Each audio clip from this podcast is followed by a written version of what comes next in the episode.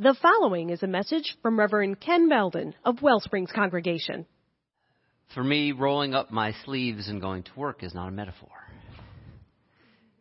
It is a way that I keep myself present while preaching. You see, I was uh, trained in preaching about how to communicate, about how to think, about how to get my message across, but I was not trained as a preacher to treat preaching as an embodied act.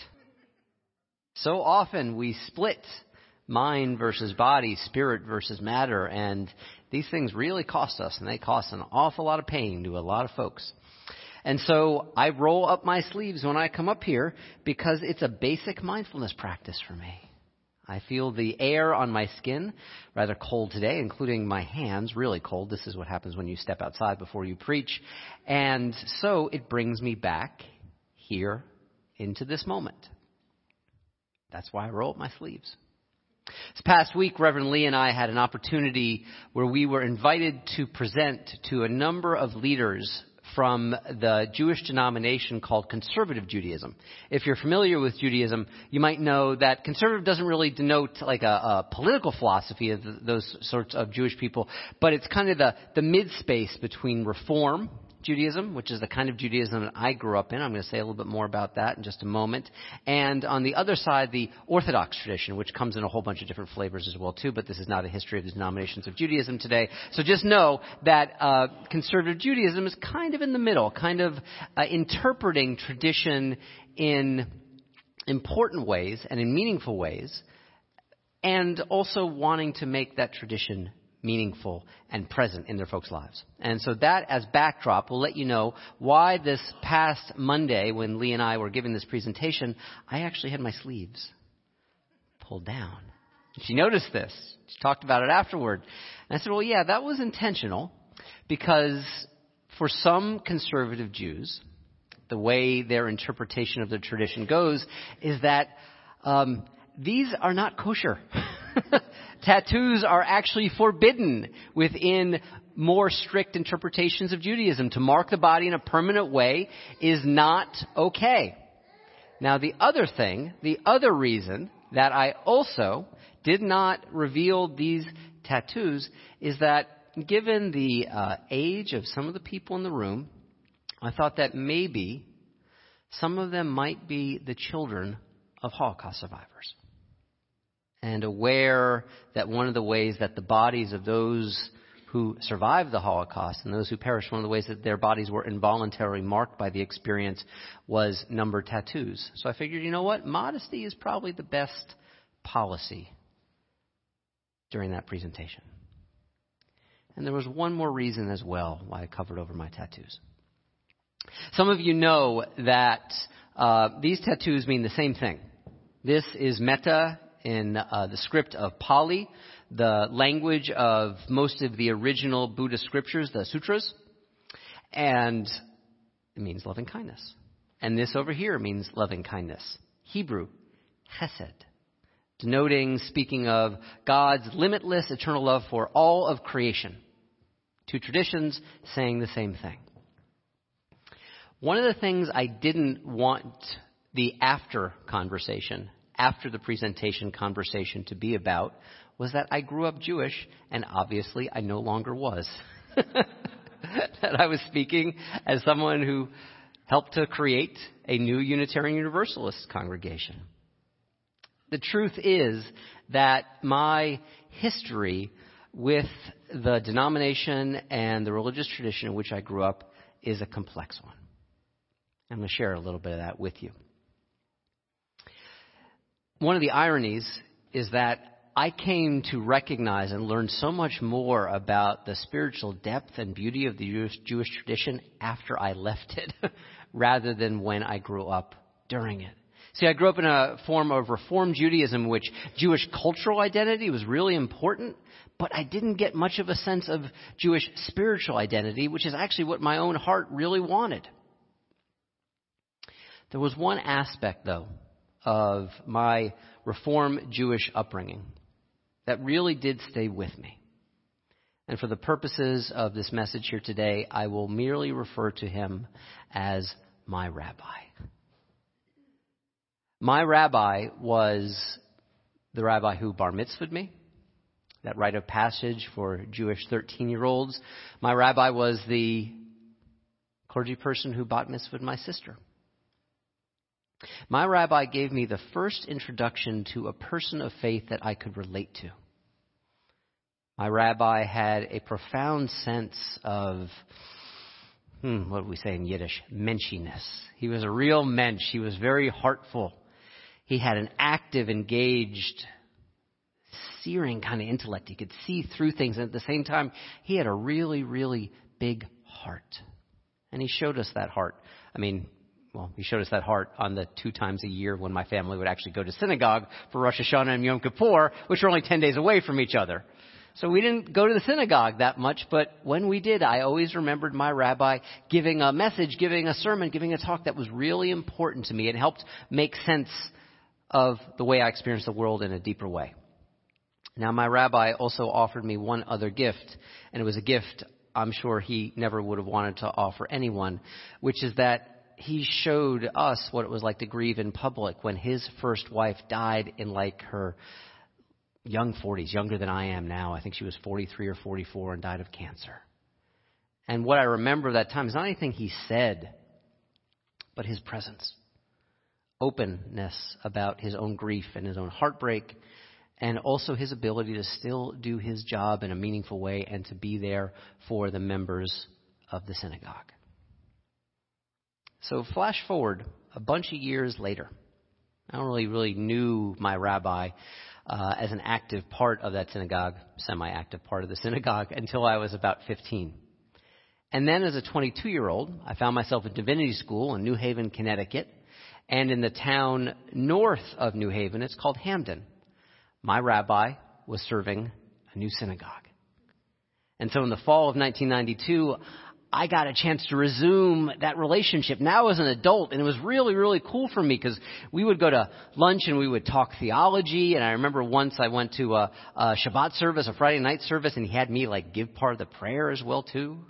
And so it was cool to kind of reintegrate this part of my past and to extend it and deepen it with my rabbi.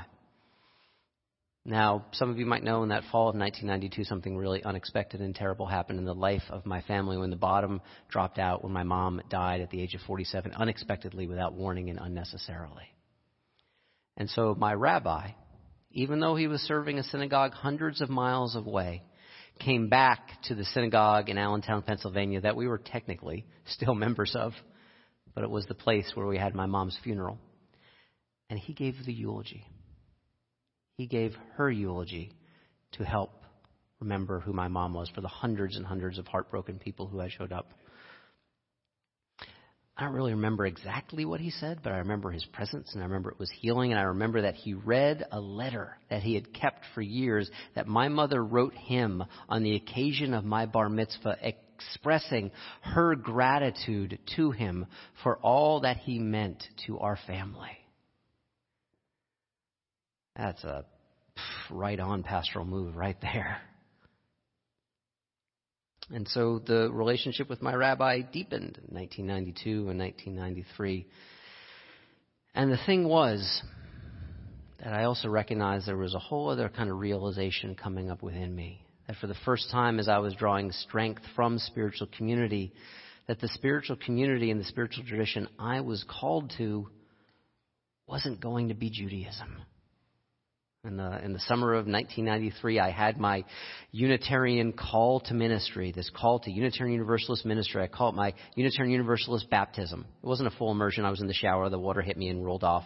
But I had this sense. I had this profound sense that was true, that I've never really doubted since, although the shape of my ministry has changed and is changing, that I would become a UU minister. And so that fall of 1993, when I turned back to school and started to resume those uh, lunches with my rabbi, I could feel there's something floating below the surface that I really needed to tell him. And so I decided I would I would rip that bandage off all at once. And I decided, foolhardy, foolish, 23 uh, year old that I was, that I would tell my grandmother, my only living grandmother, my grandmother whose daughter had died, my mom, the year before, and I would tell my rabbi both on the same day that I was leaving Judaism. My grandmother didn't handle it well initially. She kind of semi ran from the room crying. Not what I intended to do to break her heart, although she came around. She came to my ordination five years later. She embraced my religious identity, my new spiritual identity. Now, at that lunch with my rabbi that day in November of 1993, after I told him this news that I was so freaking nervous about, he kind of sat back for a moment and he stroked his very fitting rabbinical beard, not this perma-scruff crap I have. Stroked his rabbinical beard. And he said, Well, Kenny. Only person allowed to call me Kenny my entire life. None of you are. So let's get clear on that. Well, Kenny, the tragedy for you would be not to quest. Hmm. You could tell he didn't love the decision I was making, but he honored it. The tragedy for you would be not to quest. Thought, okay, this has gone pretty well, about as well as I could have hoped. About a week or so later after that lunch, I called my rabbi. And he had a weird sound in his voice. Hurried, rushed. I'll get back to you. He didn't. A couple weeks after that, I called him again, left a message at his office for him. He didn't get back to me. Flash forward several years later, and I am returning to New Haven to do my ministerial internship at the Unitarian Society of New Haven, which is literally right next door to where my rabbi's synagogue is. Like it is so right next door that on the high holy days, the overflow parking takes over the entire parking lot of the Unitarian Society of New Haven. And I'm figuring maybe we might run into each other. And so I write him the best, most truthful, most heartful, most honest, most gracious letter I can. I'm returning to New Haven. I'm doing my ministerial internship right next door. Perhaps we might get together for coffee or lunch. I'll buy this time. I want to express my gratitude to you for all that you've meant to me and all that you have meant to my family. No answer. Flash forward to December 1st, 1997. World AIDS Day. And I am the ministerial intern representing the Unitarian Society of New Haven at a downtown church on the green, if you've ever been in New Haven. With interfaith clergy of all different varieties and traditions. And I see my rabbi across the way. It doesn't hold my gaze. And then we find ourselves a little later on that afternoon being introduced to each other by a Catholic priest who knows both of us. by the way, this is Ken, minister of internship. By the way, this is Rabbi X. And my rabbi shakes my hand and conveys no knowledge that he had bar mitzvahed me and bat mitzvahed my sister and given the eulogy at my mother's funeral and turned on his heel and walked away.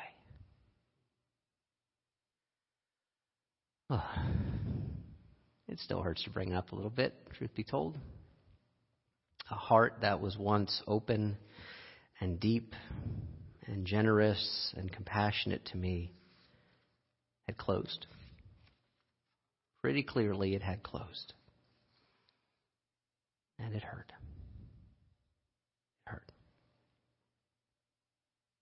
I think we all know this experience in one form or another. It may not have been a clergy person who was dear to you. Maybe it was a friend. Maybe it was a spouse. Maybe it was a partner. Maybe it was someone who you built a business with. Maybe it was someone, whoever it was to you. Maybe it's a child, a parent, those moments in life when the disappointments and the heartbreaks are so profound because the trust and the love was so constitutive of our own lives. The disappointments at these kinds of moments where there was real trust. It's taken away and it hurts and our hearts break. Our Quaker friends have a beautiful way of putting this. I say beautiful not because what they're referring to is positive, but merely because it's a part of our lives and it's powerful. Our Quaker friends call this when way closes down. When the relationships that we had placed so much trust and faith and stock and love and our hearts into, when there's nothing more to say or nothing more to do.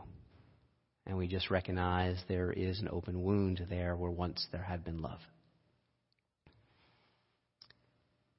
To be able to exist in these places meaningfully when way closes down. This is powerful work. This is a powerful source of learning to be alive. And I can see from a number of your faces right now that it is tough work. I know it has been tough work for me. On the grand scale, in terms of our country right now, even beyond the politics of the moment, beyond socially what's going on, beyond policy what's going on, if I have any hope for the soul of our country and the heart of our country, it is this. And by the way, when I say hope, I'm not feeling particularly hopeful. But I think this is part of the deepest work that needs to be done right now in the life of this moment is to learn all of us to inhabit more generously, more openly the spaces within us and between us when way closes down when we experience and we know what it is to be deeply disappointed because life didn't turn out as we thought it was going to turn out. There's a, a iconoclastic conservative writer named uh, Andrew Sullivan. For years, I read his blog like every single day between like 1998 and 2014 when he closed it down because finally, what do you know, the, the, the physical toll of blogging 12 to 14 hours a day for seven days a week for years, for decades, finally took too much of a toll and he retired from blogging. Now, given the interesting, interesting moment that we are in politically and socially, Andrew Sullivan decided not to return to daily blogging, but to posting a long form essay New York Magazine every single Friday. A couple weeks ago, he talked about his experience of going back to the small town in England that he grew up in. He was Irish Catholic, grew up in England. He was a young gay man who was not ready to come out yet. I mean, this is a place he left intentionally to come to America and start a new life. And still, going back there to that town, recognizing that in his heart, as much as he's traveled the world, he's very much a homebody.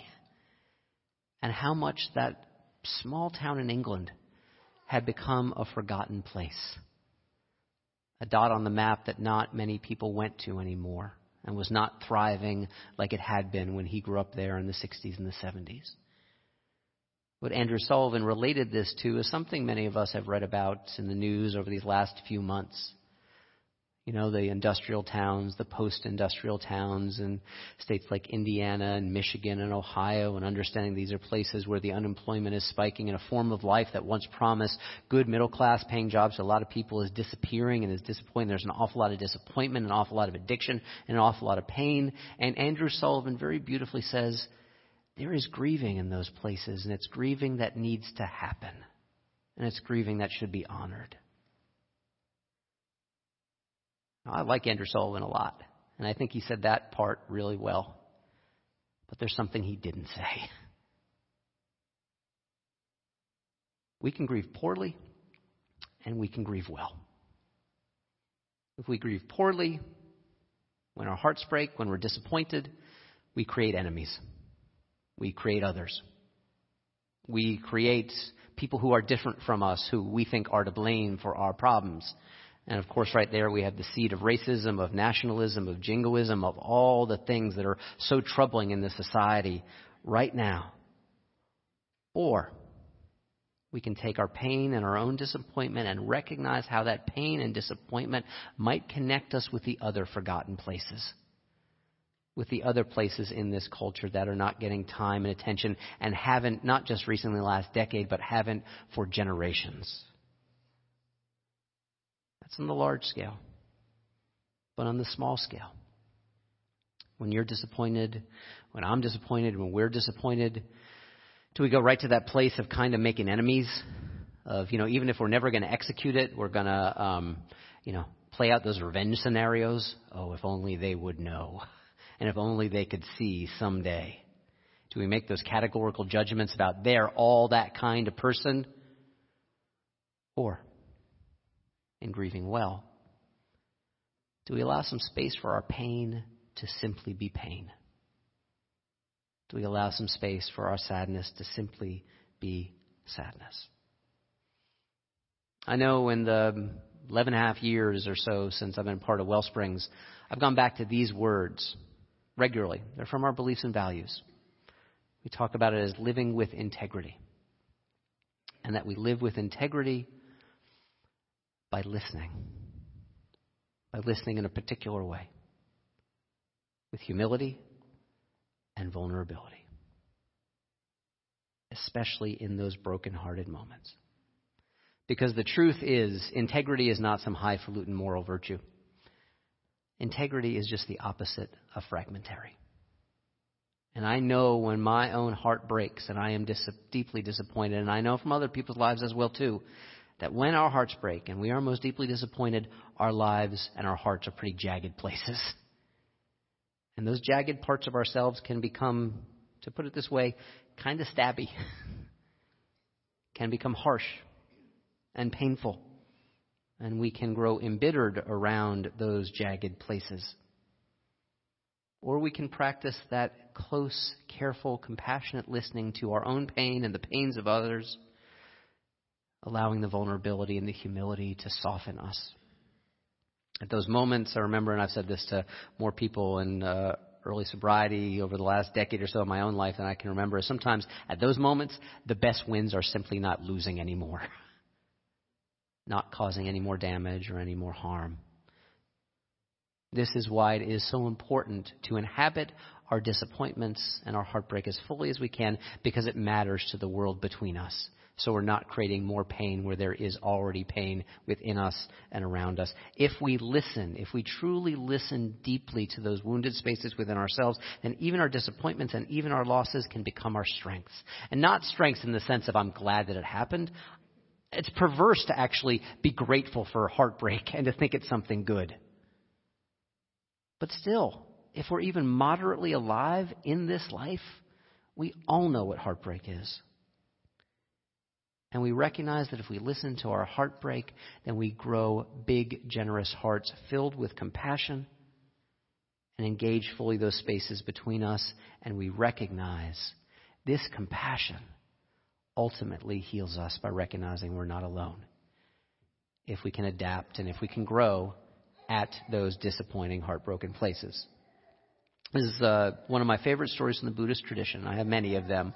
One of my favorite stories is, if you recognize, the Buddha story is a lot like a lot of other miracle giving stories, a lot of like a lot of other gospels, like Jesus healed people, the Buddha healed people, and so these mythic stories grew up around the Buddha. And this young parent, this young mother, approached the Buddha one day because she had suffered the most grievous loss that any parent, and maybe we can say any person, can suffer. She had lost her beloved child and asked the Buddha, Would you, would you, would you bring him back? The Buddha didn't say no, but the Buddha instead said this I will grant your wish if you can do something for me. I need you to go around to all the towns and all the villages in our region. And if you can bring me one grain of rice from one household that has never suffered heartbreak or loss within a year, I will grant your wish. Buddha kind of set that one up. Because in that year, of course, with the young mother whose heart is so broken so obviously, what she recognizes is that there is no household untouched by loss. Of course, again, I want to be clear about this. It's not good that this happened so she could learn this wisdom. It's that these things happen to all of us. And this is where our growth, our maturity, our healing comes about. To grow generous hearts, so generous listeners to ourselves and others when we are heartbroken. This is the work of lifetime and of lifetimes. And so, yeah, now, almost 25 years later, a quarter century later, I go back in my mind to my rabbi. It's interesting when I preached this at the 9:30 service. Someone said, and not in a way like judging me or judging themselves, but they said, I've become so conditioned by happy ending stories that I was waiting for that moment when he was going to come back to you and apologize. Folks, it hasn't happened. But I've changed. Almost a quarter century later, I recognize now that my rabbi was probably really disappointed and really hurt by my choice he had invested a lot of time and a lot of energy in me and had cared for my family in beautiful ways. And he was probably really hurt when I made this decision to leave Judaism. I wish maybe he would have told me about that. But he's like all the rest of us. Sometimes when we're disappointed, we're not our best or most mature selves, and we just kind of cover up in our pain and play defense. He was disappointed just like I was disappointed, I imagine. Makes me remember the words of one of my favorite tattooed pastors, Nadia Bolz-Weber. She has more tattoos than me. I think she even has more tattoos than Reverend Lee, although Reverend Lee is gaining on her. Nadia Bolz-Weber, who says to all new members in her congregation, I love, by the way, that this comes a week after our last New Member Sunday. We all can hear this. I can stand to hear it again. That she says, at some point, I will disappoint you. She says at some point, this congregation will disappoint you. It is inevitable. And she said, you can take that disappointment and you can leave because you've come to understand that, oh my God, these people are imperfect. And I was looking for perfect people. or you can stay. And you can build the kind of honest relationship with this community of imperfect people in which we can grow together. Grow love, grow grace, grow generosity and recognizing that we're all imperfect. It's the same thing here, right? We all know this. You've been around for a while, and even if it's your first Sunday, we're imperfect folks. Sorry to let the cat out of the bag when we stick with each other with the fullness of our imperfections. And actually, that's what heals us by embracing those imperfections, by bringing the fullness of who we are as people into this community and learning from those places to be kind and generous and loving. That's where the transformative work comes about, not by being flawless, because that will never happen. Reminds me that one of my favorite teachings on leadership is by a guy named Ron Heifetz, who teaches at the Harvard uh, Kennedy School of Government. And he said, leadership is uh, the art of disappointing people at a rate that they can withstand, a rate they can tolerate. Truth is, my friends, that I have surpassed and broken that rate more times than I would ever wish to recall. But recalling it keeps me honest. And honesty is the only way that my heart does not close. Because the truth here is well. In the nearly two decades I've been doing ministry, this is part of my story. My heart has been broken and disappointed as well in my ministry. Beware of any clergy person who tells you otherwise, because they are not telling you the truth. Because to lead is to listen. And to listen is to love. And to love is having our hearts broken. And if we're mature and we grow, then we recognize that's the greatest source of our strength and how we lead in the first place. And those are the kind of people who we need to be leaders in our world right now in spiritual communities and beyond spiritual communities. It's why, in the first place, that I have written permanently loving kindness on my arms. To remind me, and perhaps if it's helpful from you on here, from here on out, when you see me, to remind you as well too. that when we are heartbroken and when we are disappointed, there is an invitation. The invitation, the same invitation as the poet David Whyte put it to become generous citizens of loss. Because we're all going to lose. It's inevitable. Sorry. I'm still making my peace with that one. And we're all going to know heartbreak and we're all going to know disappointment. And that the great opportunity of being here together is that we get to work on that and be honest about it and we get to heal. That's the most important work that we do here in spiritual community. Anything else is just window dressing. if we're doing that work here together, then yes, we are living our lives charged full with the charge of the soul. And that's why we are here. Amen, my friends. May you live in blessing. Would you pray with me?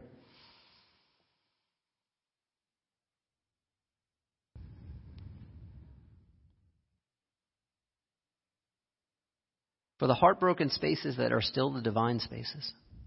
Not because some force compelled our hearts to break, because that's the way we learn things, or we can only learn through pain, because simply because the fullness of this life means recognizing all of this life, both within ourselves and around ourselves, between ourselves in this world. That heartbreak and disappointment is here, and there is no getting away from it.